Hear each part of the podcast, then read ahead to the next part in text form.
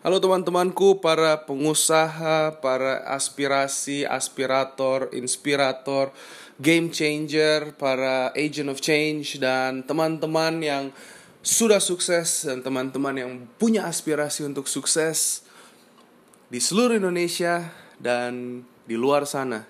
Perkenalkan nama saya Clemens Raharja, saya adalah founder dari The Entrepreneur Society, sebuah komunitas pengusaha muda yang diciptakan supaya kita bisa bersama-sama bergandengan tangan untuk membangun Indonesia. Dan ini adalah sebuah panggilan, sebuah impian karena saya sudah lama sekali merantau di negeri kangguru, belasan tahun dan sekarang saatnya supaya saya sudah kembali ke Indonesia tiga setengah tahunan yang lalu dan saya punya satu panggilan bahwa kita harus bisa bergandengan tangan supaya kita bisa membangun Indonesia. Bagaimana cara kita dan apa yang ingin saya lakukan itu adalah berfokus di perekonomian dan bagaimana cara kita membangun Indonesia dalam hal perekonomian itu dari sel terkecilnya yaitu kita, pengusaha. Dan kenapa di Entrepreneur Society ini diciptakan? Di Entrepreneur Society itu punya satu misi, satu visi, yaitu untuk mempersatukan Indonesia tanpa diskriminasi SARA dan mensejahterakan rakyatnya melalui pengembangan semangat, inspirasi, informasi, komunitas, support system, peluang dalam dunia dalam ranah kewirausahaan. Buat teman-teman yang di luar sana yang merasa dirinya pengusaha, come and join us. Buat teman-teman yang di luar sana yang merasa kalau apakah hidup cuma segini-segini saja? Apakah hidup itu hanya sekolah, dapat nilai yang bagus, kerja, dapat gaji yang tinggi, lalu menikah, punya anak dan apakah hidup hanya segitu saja? Buat orang-orang di luar sana juga yang masih punya aspirasi, punya impian yang ingin dikejar, yang ingin dicapai dan mungkin meragukan dirinya The Entrepreneur Society adalah tempat yang tepat karena apa? Kita di sini punya sebuah aura positif dan kita pengen supaya kita bisa saling bekerja sama, berkolaborasi satu dengan yang lain.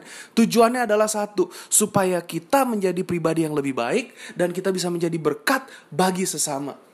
Misi yang tersembunyi dari The Entrepreneur Society karena kita ini sekarang sedang berperang teman-teman. Kita sedang berperang dengan kebencian, kita sedang berperang dengan perbedaan, kita sedang berperang dengan ajaran-ajaran yang mengajarkan kebencian. Saya ambil satu quote dari kata Nelson Mandela, seorang tokoh yang saya kagumi. Tidak ada bayi yang dilahirkan membenci sesamanya. Tapi kalau manusia bisa dididik untuk membenci, manusia bisa dididik untuk mengasihi. Dan Dalai Lama, salah satu tokoh lagi yang saya kagumi, beliau pernah berkata kalau kita perlu menciptakan satu aliran spiritual baru di mana bisa berjalan secara pala, paralel dengan agama. Di mana semua orang yang punya itikat baik bisa bergabung di dalamnya. Kedua orang-orang ini yang memberikan saya sebuah motivasi dan memberikan saya sebuah inspirasi untuk membentuk di Entrepreneur Society dan Indonesia seperti yang kita ketahui dari pilkada DKI dari pilpres yang akan datang ini kita dilanda dengan banyak sekali orang-orang yang mengharapkan atau mungkin orang-orang yang sudah berkuasa sekian lama mengharapkan supaya mereka bisa terus naik ke kekuasaannya dan men, dan terus membiarkan status quo. Kita bukan pergerakan politik, kita bukan partai politik, tapi kita adalah sebuah pergerakan grassroots level movement di mana kita ingin merangkul seluruh jaringan, seluruh aspek, seluruh sel masyarakat supaya mempunyai sebuah mindset yang baru, sebuah paradigma yang baru supaya mereka bisa semuanya memiliki sebuah impian, sebuah semangat, sebuah tujuan hidup yang jelas dan kita memberikan secerca harapan bahwa no, hidup itu bukan cuma segini-segini aja. Kalau kamu mau sukses, kamu pasti bisa. Anda pasti bisa. Anda dan saya pun bisa. Kalau kita bersatu, kita teguh. Kalau kita bercerai, kita runtuh. Sadar atau tidak sadar, teman-temanku, we are at war. Kita sedang berperang. Kita sedang berperang melawan sebuah kuasa yang ingin memecah belahkan Indonesia. Dan kita harus bisa bergandengan tangan dan menggandeng toleransi supaya kita bisa menghargai perbedaan. Kenapa saya bisa ngomong hal seperti ini? Siapa sih Clemens? Saya lama sekolah dan saya berkarir dan saya punya usaha di Australia, di Melbourne. Saya tahu di setiap negara pasti akan ada yang namanya diskriminasi. Tapi bagaimana kita bisa menyikapi hal tersebut? Di sana saya berteman dengan berbagai macam orang dari berbagai macam latar belakang, suku dan bangsa. Yes, kita ngomong satu bahasa, bahasa Inggris pada saat itu dan banyak yang mungkin kalau ngomongin dari dari tergantung mereka asalnya dari mana logatnya itu pletat-pletot ada yang mungkin kita sulit mendengar ada yang mungkin ngomong r-nya nggak bisa ada yang ngomong s-nya nggak bisa tapi kita bisa berkolaborasi karena apa? Karena kita menghargai perbedaan. Karena kita tidak memaksakan apa yang kita percaya atau apa yang kita uh, yakini benar itu ke orang lain. Karena kita bisa menghargai pendapat mereka. Dan itu yang saya ingin tanamkan. Bagaimana caranya? Dengan pengembangan edukasi. Kembali lagi ke visi misi awal mensejahterakan Indonesia saya punya banyak pengalaman dari ranah kewirausahaan dan saya juga punya banyak skill set dan saya punya sebuah kurikulum yang saya ingin bagikan. Saya tidak mencari keuntungan semata karena saya punya ada satu moto. Ada empat esensi kewirausahaan yang ingin saya bagikan untuk mengubah mindset Anda dan ini mindset yang sangat bagus karena ini saya dapatkan tanpa sengaja pada saat saya mulai berkarir saya di ranah kewirausahaan. Pada saat saya baru mulai tiba di Australia, saya nggak punya teman, saudara-saudara. Saya nggak punya kenalan. Saya dijemput di airport, saya pertama kali ke kota baru yang bahasanya berbeda, yang kulturnya berbeda, dan saya nggak ngerti apa-apa. Yes, pada saat itu saya seminggu pertama ditemani dengan dengan ibu saya, dia datang, beliau datang untuk menemani dan itu hari terakhir saya untuk pendaftaran dan pada saat hari terakhir pendaftaran ini saya kalau terlambat itu saya nganggur selama satu semester dan seperti yang kita tahu living cost di luar negeri itu nggak murah. Saya bukan datang dari keluarga kaya, kedua orang tua saya adalah profesional dan saya sungguh berterima kasih karena kedua orang tua saya itu berusaha sekuat tenaga untuk memberikan pendidikan yang terbaik bagi anak-anaknya. Dan pada saat itu saya pertama kali saya dijemput, saya dikenalkan dengan satu orang dari Medan ada Sally dia saya kuliah S1 dia kuliah S2 dia master degree saya bachelor degree Singkat cerita, Sally pun posisinya posisinya sama dengan saya baru datang dan masih harus banyak adaptasi. Saya dikenalkan dengan temannya Sally yang namanya Susanti dan Susanti itu yang sampai saat ini menjadi teman yang sangat saya respect Kenapa? Karena dia yang spend waktu untuk membantu saya. Membantu bukan dari masalah finansial, teman-teman, no. Tapi membantu itu dari support, dari moral, dari persahabatan, dan dia banyak kasih informasi. Contoh seperti bagaimana saya bisa cari kos-kosan, bagaimana saya cari naik kendaraan umum, bagaimana saya bisa beli zaman dulu, belum ada WhatsApp call, belum ada seperti ini, blogging, voice over internet, protokol dan sebagainya, belum ada. Bahkan kalau mau chatting masih pakai MSN buat yang ngalamin. Itu satu level setelah MIRC zaman dulu. Nah, kalau kita ngomong pada saat mau hubungan, mau telepon dengan orang tua kita di negara asal, kita perlu beli yang namanya pulsa prabayar dan kita perlu telepon pakai telepon umum atau kita zaman dulu tuh setiap anak kos tuh punya telepon kabel. Jadi kita kayak ke Telkom minta pasangin telepon kabel. Zaman sekarang mungkin kalau kita ngelihat nggak semua rumah punya telepon kabel. Semua semua orang punya handphone. Tapi zaman dulu itu mahal kalau pakai handphone mobile phone tuh mahal nah makanya jadi saya harus istilahnya apa ya uh, beli kartu telepon dan sebagainya itu semua diajarin sama Susanti singkat cerita semester pertama lewat saya ngerasain saya banyak dibantu dan saya pikir semester kedua saya pengen untuk bisa membantu teman-teman yang baru datang, mahasiswa asing yang baru datang.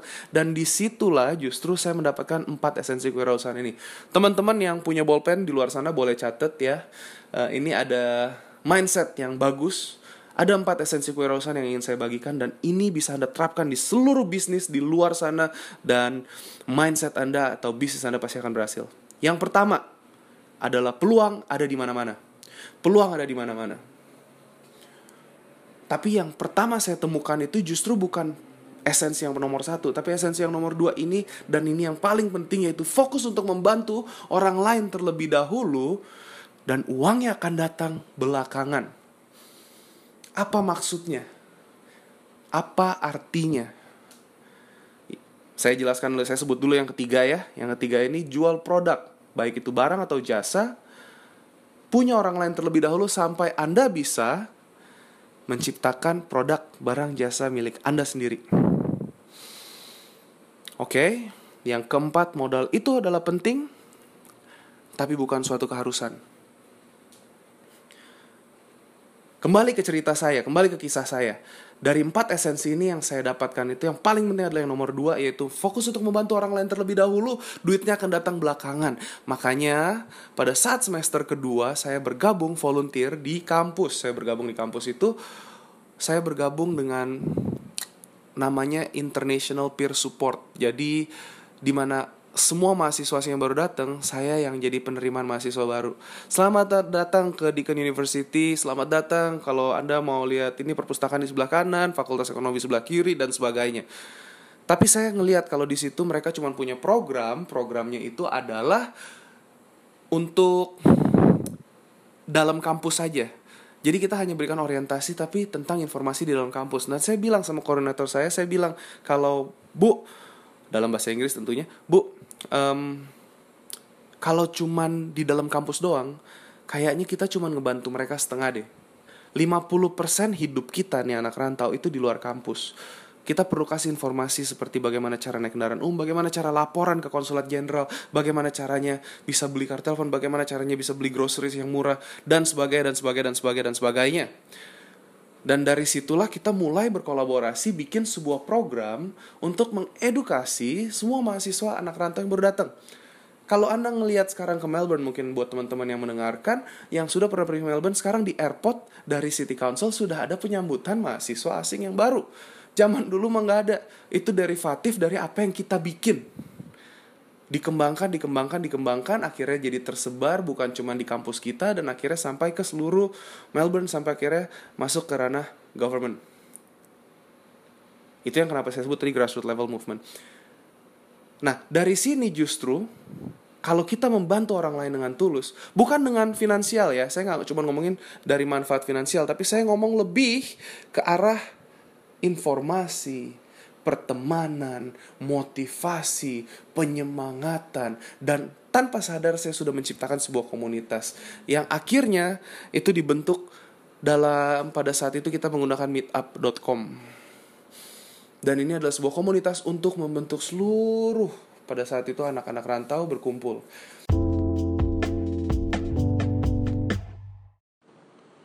Dan itu kenapa saya selalu menekankan bahwa Anda harus selalu menerapkan esensi nomor dua yaitu fokus untuk membantu orang lain terlebih dahulu dan uang yang akan datang belakangan. Jadi pada saat kita mau berteman dengan siapa pun, kapan pun, di mana pun, kita berteman dengan tulus.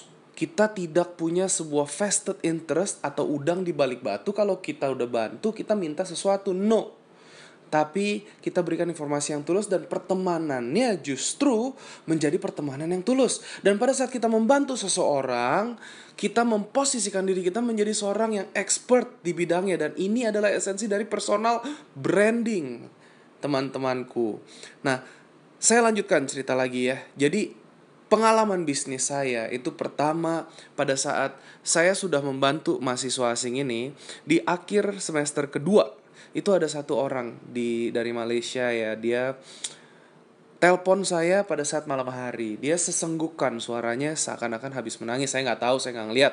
Cuman suaranya sesenggukan dia bilang Clemens bahasa Inggris dia ngomongnya Clemens saya perlu telepon ke orang tua saya urgent. Tapi kartu saya habis. Nah, pada zaman dulu tadi saya udah sempat ngomong sepintas kita pakai kartu telepon ya beli pulsa prabayar yang harus digunakan di telepon kabel atau telepon umum supaya ibarat kata kita udah beli tel apa pulsa international call. Pulsanya dia habis. Nah dia tanya kalau mau beli dan itu pada saat itu udah jam 10 setengah 11 malam deh kira-kira. Udah malam tuh. Toko-toko di Melbourne apalagi saya tinggalnya di Deakin University itu kayak sekitar satu jam dari pusat kota. Toko-toko sudah tutup pada saat itu jam 6 toko tutup jam 9 jam 10 bus sama kendaraan umum itu ada beberapa yang sudah stop beroperasi pada saat pukul 10 tinggal tram sama train yang masih operasional sampai jam mungkin 12 sampai jam 1 cuman kembali lagi ini tahun 2003 2004 di mana belum ada Google Map belum ada WhatsApp call belum ada ya pokoknya macam-macam deh Terus dia nanya mau beli di mana? Saya tanya dia tinggalnya di mana kan? Dia sebut alamatnya. Saya nggak tahu dia tinggal di mana. Lalu habis gitu um, tanya lewat bus yang rute mana, lewat train atau tram yang rute mana. Dia juga kasih tahu. Tapi jam segitu udah nggak ada rutenya, udah nggak ada kendaraan umum. Nah dia lagi sesenggukan. Saya nggak tahu toko mana yang masih buka malam. Ada juga di pusat kota. Itu baru ke City. City kan kayak sekitar satu jam lagi nggak tega juga dia disuruh ke sana. Ya udah deh akhirnya saya bilang udah nih kamu pakai kartu saya dulu aja. Kamu catat ya kodenya. Pinnya segini terus ada ada kode-kodenya lah intinya. Saya kasih dia nanya Clement saya bayarnya gimana? Saya bilang nggak apa-apa kamu lagi urgent perlu. Kamu pakai seperlunya aja. It's okay aku percaya. Ya semoga ini bisa ngebantu. Selesai. Tapi justru di situ muncul satu yang tadi. Nomor satu esensinya apa opportunities are everywhere. Peluang tuh ada di mana-mana. Itu jadi timbul satu ide saya. Hmm kenapa nggak gue cari nih ya supplier kartunya nih? Terus gue kan setiap awal semester kan ada penerimaan mahasiswa baru. Dan aku pasti volunteer dan aku pasti ketemu dan aku pasti punya teman-teman baru nih gitu. Sebelum yang meetup grupnya jadi kan kita masih mulai yang di kampus offline. Terus uh, kita baru mulai itu meetup group pokoknya ya pokoknya mulai aktif itu setelah tahun berapa ya? Yang jelas kita mulai pertama itu offline tadi jadi terus nggak ada grup WhatsApp lagi. Nggak ada teknologi deh pokoknya zaman dulu. Nggak ada yang namanya grup chat dan sebagainya. Benar-benar kesian banget deh. Kalau kalian yang hidup di era yang seperti sekarang ini utilize the technology guys. Pakai teknologinya untuk mempercepat pertumbuhan bisnisnya. Oke lanjut ceritanya. Nah pada saat itu akhirnya uh, timbul ide dan itu jadi bisnis pertama saya. Saya jadi reseller kartu telepon yang udah punya brandnya sendiri saya nggak sebut nama brandnya di sini cuman kalau misalnya ngeliat yang warnanya biru biru ungu tau lah ada beberapa ada beberapa brand kartu tergantung karena kan ada yang salah satunya contoh kayak ada Hello Indo Hello Fiat dan sebagainya. Uh, Hello China tergantung negara yang ditujukan. Jadi akhirnya saya mulai dengan bisnis kepercayaan di mana zaman dulu tuh nggak ada tuh internet bank apa maksudnya uh, online shop tapi caranya mereka beli kartu daripada kita harus ke toko malam-malam mungkin lagi winter dingin apa segala macam kendaraan umum udah nggak ada repot. Kalau pas kartunya habis. Jadi murid-murid ini kalau mau beli kartu dia cuma tinggal SMS ke saya. Masih SMS main zamannya kebayang gak sih? SMS lalu nah da, di masa itu internet banking sudah bagus tuh. Di mana saya bisa ngecek duitnya kalau udah masuk atau belum. Jadi mereka harus percaya dulu ya lu transfer ke gue. Udah transfer baru saya SMS-in saya gesek tuh pulsanya, kartunya, saya SMS-in, saya suruh mereka telepon ke nomornya, saya make sure, saya pastikan kalau pulsanya tepat, saya bilang, ini kartu gue buang ya, saya buang ya. Jadi kodenya disimpan guys. Kalau eh, SMS-nya disimpan kalau sampai ini hilang ya udah berarti pulsamu hangus aja deh. Soalnya nggak ada record lagi kan. Ya itu transaksi kita zaman dulu gitu. Online apa makanya jualan pulsa online mungkin zaman dulu dan itu jadi bisnis pertama. Saya nguntungin tuh ya masih bisa lah berapa dolar gitu ya. Terus bisnis yang kedua mulai tuh saya pikir lagi saya bisa bantu apa lagi sih mahasiswa asing? Saya tuh seneng ngumpul. Saya seneng jalan-jalan saya seneng teman-temanan saya seneng um, ngelihat tempat daerah baru. Nah saya pas di dua tahun kuliah itu saya papa mama pernah datang akhirnya kita ngikut tur. Tur yang kayak pulang hari PP dari tour itu saya perhatiin tempatnya ke mana aja saya seneng gitu kan. Terus ada juga teman-teman di sana yang udah ada yang beli mobil akhirnya kita bisa pergi jalan-jalan sendiri. Kita Google bukan Google ya zaman dulu mungkin nggak Google kali. Masih pokoknya nyari informasi deh di di majalah-majalah kalau tur-tur gitu. Kan ada tuh pamflet-pamfletnya brosur-brosurnya. Oh kita coba ke sini yuk. Oh kita ngelihat zaman dulu tuh masih pakai peta. Petanya bukan Google Map jadi masih pakai uh, eh, GPS kayaknya zaman dulu belum ada juga tuh yang yang yang navigator-navigator yang ditempelin di mobil. Jadi kita masih pakai buku peta yang namanya Melway, saya ingat banget tuh. Melway itu masih ngebaca peta dari rute ini ke sini ke sini belok di sini dan itu benar-benar bukunya tuh kayak tebel banget. Mungkin mungkin setebel jempol anda ya ngelihat. Dan itu buku peta Melbourne doang tuh. Masih satu state Victoria kalau nggak salah apa cuman kota Melbourne doang sama pinggir-pinggirnya deh. Benar-benar kita jadi kalau jalan-jalan tuh ngeliatin gitu dan saya emang demen jalan-jalan. Saya demen berteman saya demen berkomunitas dan dari situ saya pikir kalau misalkan nih kalau misalkan nih saya ke travel saya bilang kalau saya bisa bawa 10-20 orang bisa dapat diskon gak? Pikiran saya pengen cuanin dari diskonnya. Eh ternyata travelnya itu dia bilang e, kalau misalkan kamu mau ya kenapa nggak charter bus aja? Oke aku tanya charter bus berapaan? Bus tuh ada yang kecil, sedang sama besar. Yang paling gede itu muat 57 orang. Nah anggap deh 50 deh. Terus kalau di sana tour PP kalau kita bayar sama travel mungkin sekitar dulu 75 sampai 150 dolar.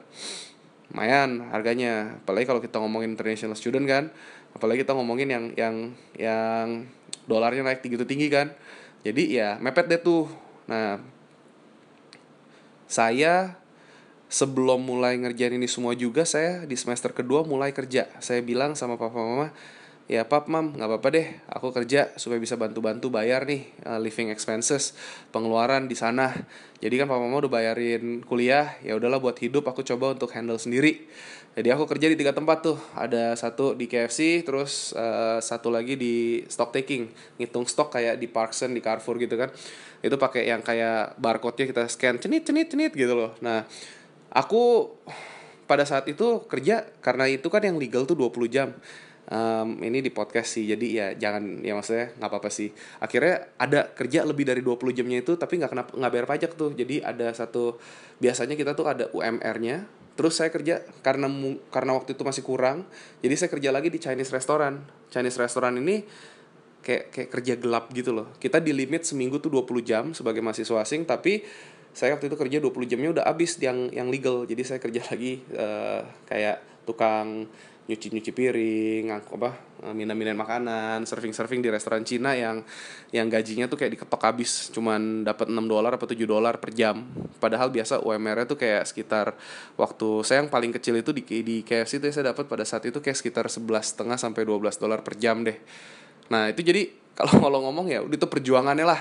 Jadi ngomongin nyuci nyuci nyuci piring apa semua gosrek gosrek ngelap ngelap meja segala macam tuh udah ngalamin. Balik ke tadi karena emang kondisinya kan mepet jadi saya pengen saya pengen cari pendapatan pendapatan lebih. Nah tadi yang saya cari peluang-peluang tadi itu kartu telepon terus sekarang yang ngomongin yang yang uh, kendaraan umum apa kendaraan umum lagi yang ngomongin tentang travel tadi. Setelah dihitung-hitung kalau tadi kembali ke travelnya itu kan 75 sampai 150 tergantung rute. Terus kalau saya ngelihat 57 seater bus saya bisa jual dengan harga berapa nih gitu akhirnya saya hitung saya bagi-bagi. Terus saya ngitung saya ngeliat planning rute-rutenya.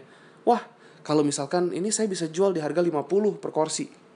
50 kali 50 itu 2500 bayar busnya tuh sekitar 1200 1300 anggaplah 1300 biar ngitungnya gampang. Jadi saya masih bisa dapat tuh ada spare 1200 karena ini target marketnya student mahasiswa asing makan siangnya included saya masukin ada satu rute. Jadi saya pilih ke satu restoran saya udah taruh tuh makanannya seperti apa gitu kan.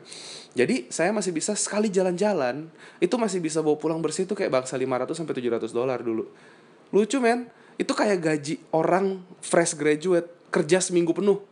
Itu cuman sekali pergi. Hari Sabtu kita pergi dari pagi sampai sore. Wah gitu seru-seruan Gimana caranya? Tadi kembali ke esensinya kan peluang dari mana-mana. Yang kedua, fokus bantu orang lain dulu. Itu saya dapetin lagi. Saya pengen supaya murid-murid ini, anak-anak yang baru datang sini tuh bisa punya teman, bisa punya punya teman baru. Gimana caranya dan mereka bisa jalan-jalan supaya menikmati apa yang saya nikmatin. Akhirnya saya bikin tour. Yang ketiga, jual produk, barang atau jasa punya orang lain terlebih dahulu, ya lalu kita ciptakan brand kita sendiri atau produk barang jasa kita sendiri. Tanpa sadar kartu telepon itu ada brandnya. Di, di kartunya itu bukan namanya Clemens atau enggak enggak bukan. Tapi orang-orang kalau kalau mau beli itu kartu telepon dia bilang tuh kartu telepon beli kartu teleponnya Clemens saja mau ikut tur ikut turnya Clemens saja padahal busnya mah ada brandnya sendiri gede gitu di di, di busnya. Nggak ada nama Clemens di situ cuma kayak agent aja. Uh, cuman cuman bikin charter tour itu istilahnya. Tapi lihat bisa dapat cuan. Dan pada saat saya bikin rutenya kan saya booking tempatnya tuh. Akhirnya saya teleponin satu-satu. Pada saat saya ke sana kan saya ngomong saya udah pernah nih waktu itu ada kayak strawberry farm. Di Melbourne ada strawberry farm yang itu keren banget. Nanti saya ceritain lagi uh, kira-kira kisah si dari tiga keturunan itu menciptakan produk derivatif dari kebun stroberinya itu pengembangannya keren banget sebagai pengusaha tapi kisahnya unrelated sama yang ini. Nah jadi saya ke sana saya kan bilang ini guys di sini kalian tuh bisa strawberry picking kalian bisa petik sendiri nanti bayar di sini. Kalau kalau mau nyobain selainya enak banget. Nah terus di situ ada pancake-nya ada es krimnya ada apanya. Saya ngomong kan secara natural bahasa Inggris. Jadi manajernya juga dengar ya ownernya dengar pas saya pengen beli nih ada satu kayak strawberry wine ada ada strawberry liquor saya mau beli dua botol aja. Karena kan pas lagi ke sana tuh itu kan kayak nyetir sekitar sekitar dua tiga jam dari kota Melbourne ya udahlah sekalian kan saya juga jalan-jalan senang.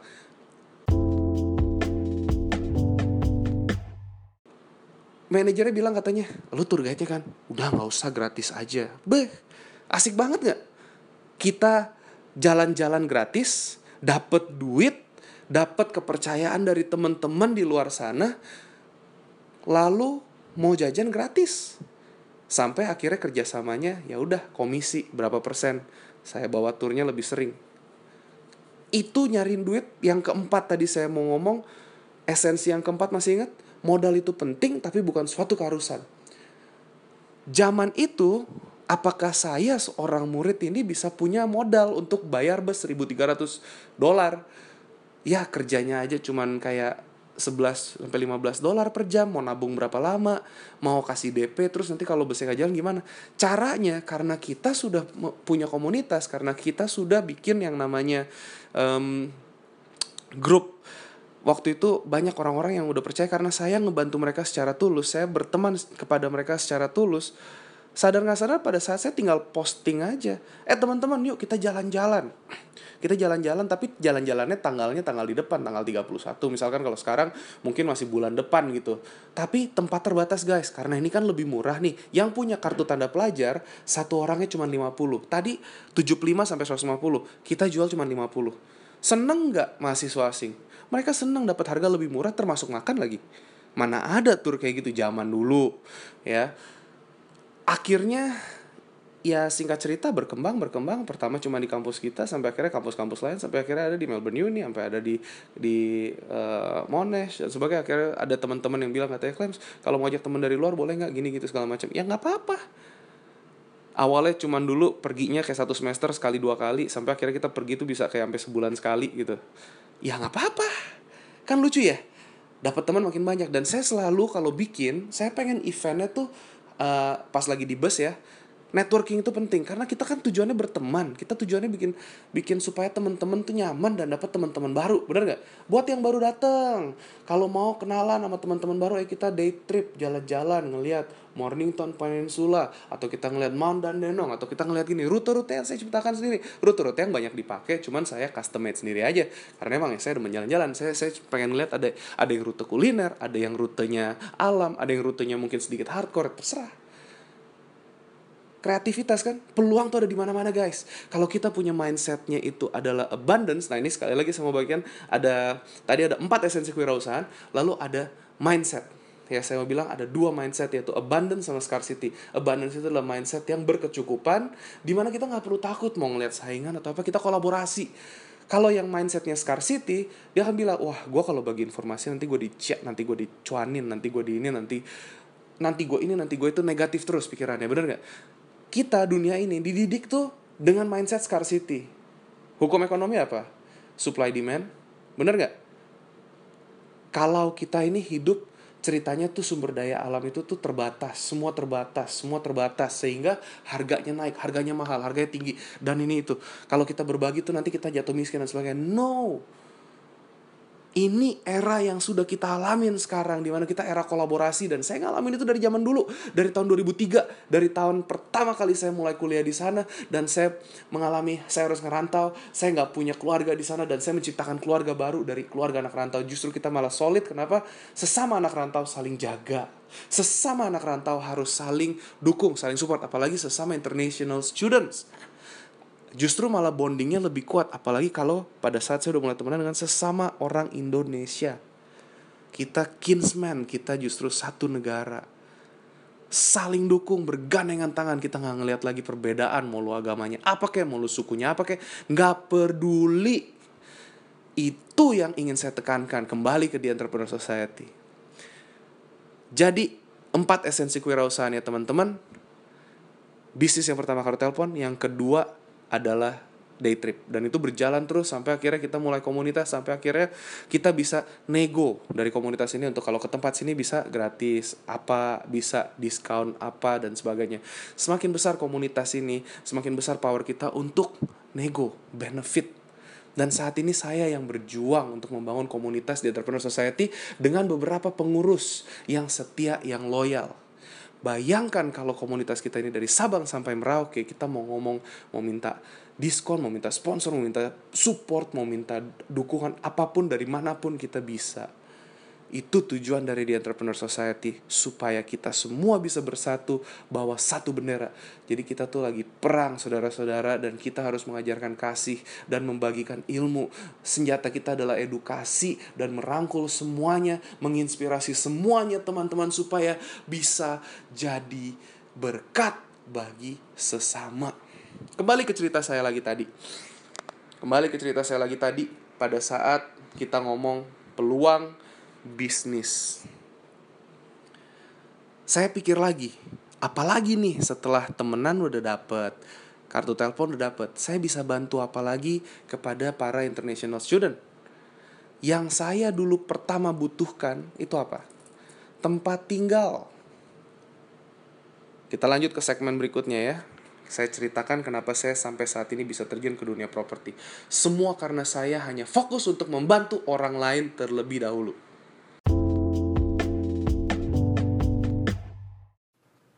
Jadi apalagi yang dibutuhkan oleh mahasiswa asing pada saat mereka baru tiba ke negara baru? Saya sangat-sangat membutuhkan tempat tinggal yang layak. Yang dibilang layak itu berarti saya harus mencari dan saya harus inspeksi dan saya harus melihat membandingkan beberapa macam tempat dan bagaimana saya mendapatkan informasi tersebut.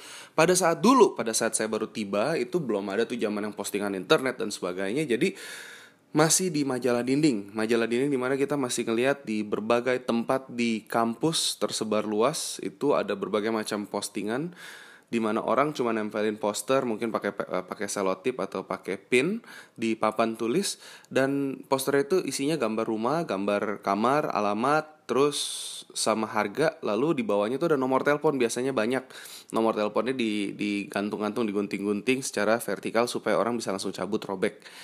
Jadi memang masih kuno banget lah ya. Nah kalau ngelihat seperti itu kita nggak bisa tuh cuman kayak Google terus ngelihat fotonya secara online belum.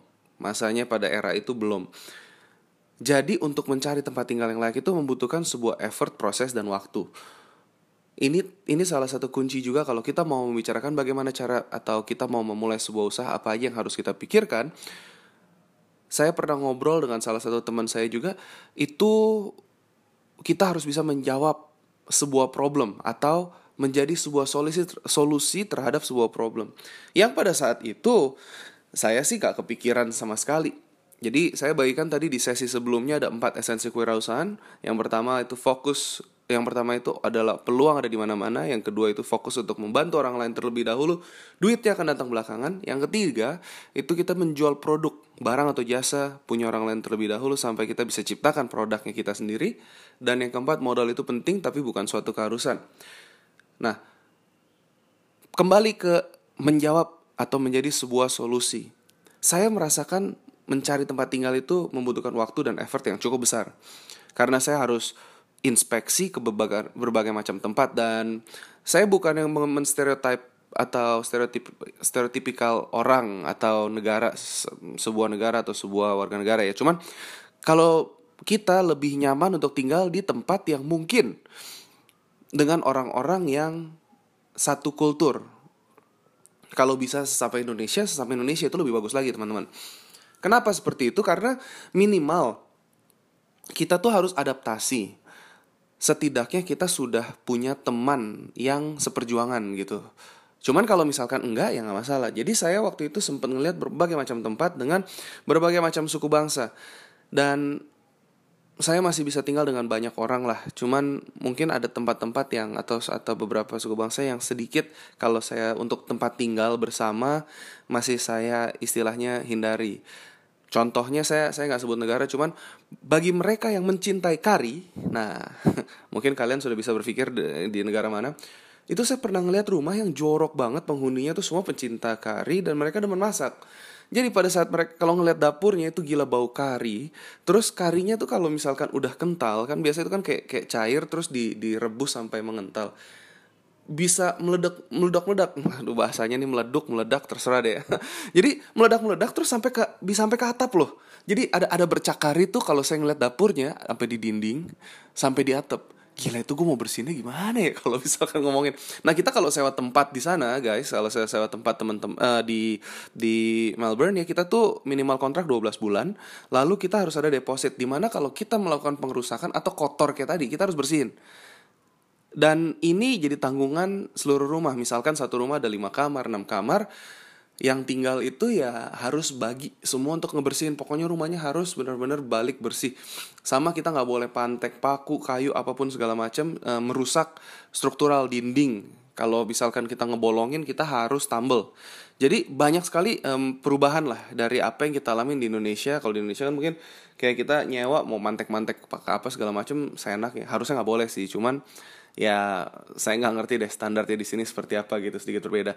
Nah lanjut ya um, akhirnya saya menciptakan sebuah sistem di mana kalau mahasiswa asing khusus yang dari Indonesia karena saya iklan dari teman-teman Indonesia juga yang mau datang ke sana tuh saya udah punya list dari properti yang layak huni Gimana caranya? Ya saya kan ngunjungin satu persatu. Saya ngomong, saya jadi brokernya dulu deh, broker kos-kosan. Kalau di sana tuh perhitungan untuk kos-kosan itu di 20 eh 12 bulan. Jadi cara ngitungnya tuh harga per minggu dikali 52 minggu dibagi 12 bulan. Jadi rental per bulan ya itu sudah cover setahun. Ini kenapa dihitung seperti itu supaya fair karena um, biarkan ada bulan yang ganjil, genap, ada bulan yang panjang, pendek, jadi dihitung sama rata semua. Nah ini akhirnya saya menciptakan, saya bilang sama teman-teman, sama pertama saya ngomong dulu sama suppliernya, saya bilang, saya punya akses ke mahasiswa baru yang datang setiap semesternya. Dan mereka mempercayai saya dan saya bisa referensikan properti Anda. Boleh nggak kalau misalnya om tante ada kamar kosong, saya sewain aja biasanya kalau misalkan di daerah sini mungkin 100 dolar per minggu. Tapi kalau saya mau tahu, Om kira-kira nyarinya harga berapa nih? Kalau misalkan harganya masuk, boleh nggak kalau saya ambil mungkin ya li, tambahan 5, 10, 15, 20 dolar per minggu. Jadi misalkan Om bilang serat apa 100 ya kita ngomong ke mereka 110 atau 115.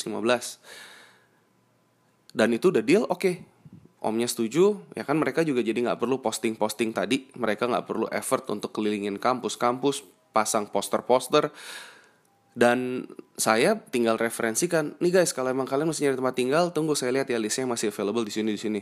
Enak banget tuh. Ibarat kata kalau ngomong dalam itu kan tadi sebulan ya uh, per minggunya saya bisa satu rumah anggaplah rata-rata bisa dapat 15 dolar.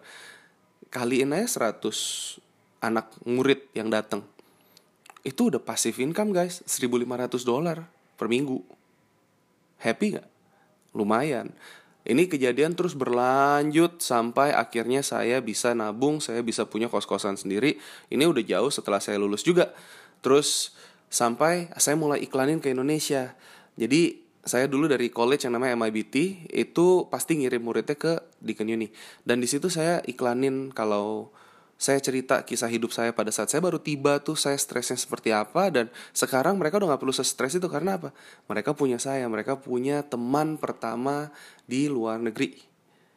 Mulai diiklanin mulai kerjasama dengan migration agent ada education agent sampai akhirnya uh, stock list kamarnya kan kurang sampai kita bisa punya kamar sendiri sampai akhirnya ada om tantenya papa mama dari murid-murid ini ngomong Clemens kalau misalkan om pengen beli nih tapi om bukan warga negara tuh gini bisa nggak? Wah timbul lagi light bulb. Light bulb tuh kayak idea moment aha yang teng tong gitu. Dan di situ akhirnya saya mulai merambah, uh, merambah ke dunia properti. Saya kerjasama dengan real estate agent yang ada di Melbourne. Saya mulai pertama dengan referensi. Referensi kalau misalkan terjadi penjualan itu saya bisa dapat kayak sekitar 2.500an dolar lah. Ya lumayan lah ya buat nambah nambahin gitu loh namanya anak rantau men. Terus tapi itu itu udah mulai substansial tuh. Sampai sampai akhirnya saya ngambil license saya singkat cerita sampai saya akhirnya jadi real estate agent uh, punya agent rep license sampai agent license sampai akhirnya saya jadi bikin property advisory firm sendiri di awal tahun 2010, akhir tahun 2009, 2010 dan akhirnya saya punya advisory firm. Jadi untuk teman-teman yang mau investasi ke Australia pada saat itu saya masih bisa bantu. Lalu ya mulai tahun 2011 2012 kerjasama dengan builder dan akhirnya kita mulai jadi developer kecil-kecilan lah gitu bangun kayak dari satu tanah kosong kita bangun 4 5 unit townhouse dan ya semua bergulir lah. Kenapa saya bisa masuk ke dunia properti? Kembali lagi ceritanya bukan ngomongin soal properti tapi ngomongin tentang kenapa kita harus fokus untuk membantu orang lain. Kenapa kita harus selalu ringan tangan, kenapa kita harus mau berteman dengan tulus, kenapa kita harus mau berteman tanpa punya hidden agenda guys. Karena ya memang kita nggak pernah tahu kita dipertemukan dengan siapa dan Tuhan mau buka jalan kita seperti apa. Dan selama kita giat, selama kita rajin selama kita terus mau membentuk diri kita peluang mah pasti ada. Nggak usah takut. Nah makanya sekarang di sini kembali saya ingin mengundang teman-teman ya untuk Bergabunglah bersama kami di The Entrepreneur Society. Komunitas ini masih belum launching kok. Komunitas ini masih bentuknya sifatnya grup WhatsApp aja dan kita punya event-event. Dan saya akan bagikan pengalaman-pengalaman saya seperti ini mungkin sedikit lebih detail dengan juga saya ada beberapa pengalaman bisnis lain di industri lain seperti car wash, seperti ada corporate cleaning dan itu juga kisahnya sebenarnya cuma karena mau bantu teman dan mau kasih lapangan pekerjaan buat ya tadi mahasiswa asing yang ada di sana. Itu udah dari dari tahun belasan juga deh. Sampai akhirnya saya memutuskan untuk kembali ke Indonesia karena orang tua saya tuh kangen kangen kangen. Dia bilang katanya aduh udah kelamaan pergi di luar segala macam udah cepetan lah balik lah ke Indonesia gitu kan. Ya udah oke. Okay. akhirnya saya memutuskan untuk balik dan di sini mulai merintis lagi dan here we are. Sekarang uh, anda sudah tahu kayak apa kisah hidup saya sampai saat ini. Jadi Nanti ke depannya saya akan mulai bagikan di podcast ini juga beberapa ilmu-ilmu atau mungkin skill set skill set yang khusus. Mungkin sifatnya lebih ke arah bite size yang pendek-pendek. Dengan cara contoh tadi gimana kalau misalnya kita mau mulai usaha, gimana kalau kita mau mulai penjualan, gimana kita mau canvassing, gimana kita mau mungkin ngomongin tentang sales di awal-awal, gimana saya bisa tiba-tiba uh, membangun network sedemikian rupa dan kenapa saya bangun di Entrepreneur Society? Ya supaya kita bisa punya satu wadah dan pertemanan baru yang positif yang kita bisa saling support. Nanti saya ceritakan lagi lebih banyak tapi di sesi-sesi selanjutnya dan semoga Anda menikmati podcast ini dan Anda bisa belajar satu dua hal baru atau mungkin menginspirasikan Anda untuk memulai atau mengambil sebuah action. Jadi nggak usah takut kalau dibilang bisnis itu perlu modal yang besar. No, ya ya memang modal itu kan termasuk otak dan otot ya. Jadi kalau misalkan kita punya sebuah network, sebuah komunitas yang mungkin dan ini saya sudah alamin beberapa kali juga bahwa ada investor-investor yang memiliki dana tapi mereka nggak punya waktu. Ada juga orang-orang yang punya ide tapi mereka nggak punya dana, nggak punya waktu. Ada juga orang-orang yang punya waktu tapi nggak tahu nggak ada ide dan nggak ada dana. Kalau misalkan ini tiga orang ketemu dan hatinya cocok dan visi misinya masuk, jadi bisnis? Jadi, selama idenya itu bisa menjawab atau menjawab sebuah solusi atau menjawab sebuah problem. Sama seperti halnya kayak Gojek menjawab problem apa yang terjadi di Indonesia, bagaimana caranya mereka bisa memberikan seragam kepada semua orang yang sebenarnya itu mungkin terpecah sebelumnya. Nah, ini yang ingin saya jadikan. So, sekali lagi saya undang semuanya untuk bergabung untuk cek minimal Instagram kami di TE garis bawah society dan saya juga undang mungkin nanti pada saat event-event kita sudah ada feel free come and join. Saya sedang menulis buku juga dan buku ini akan diterbitkan secara nasional melalui Gramedia dan semoga buku ini bisa menjadi berkat juga. Ini ada kisah-kisah hidup empat esensi kewirausahaan tapi saya mengikut sertakan kurikulum yang saya ingin bagikan. Jadi selain empat esensi kewirausahaan saya akan bagikan juga ada enam tahapan kelas dari kewirausahaan. Lalu gimana cara kita bisa naik kelas itu dengan delapan core inti kewirausahaan. Dan ini akan saya bagikan throughout the time, uh, bagian demi bagian di podcast-podcast selanjutnya. Terima kasih dan semangat terus. Sukses untuk Anda di Entrepreneur Society. Go bold and beyond.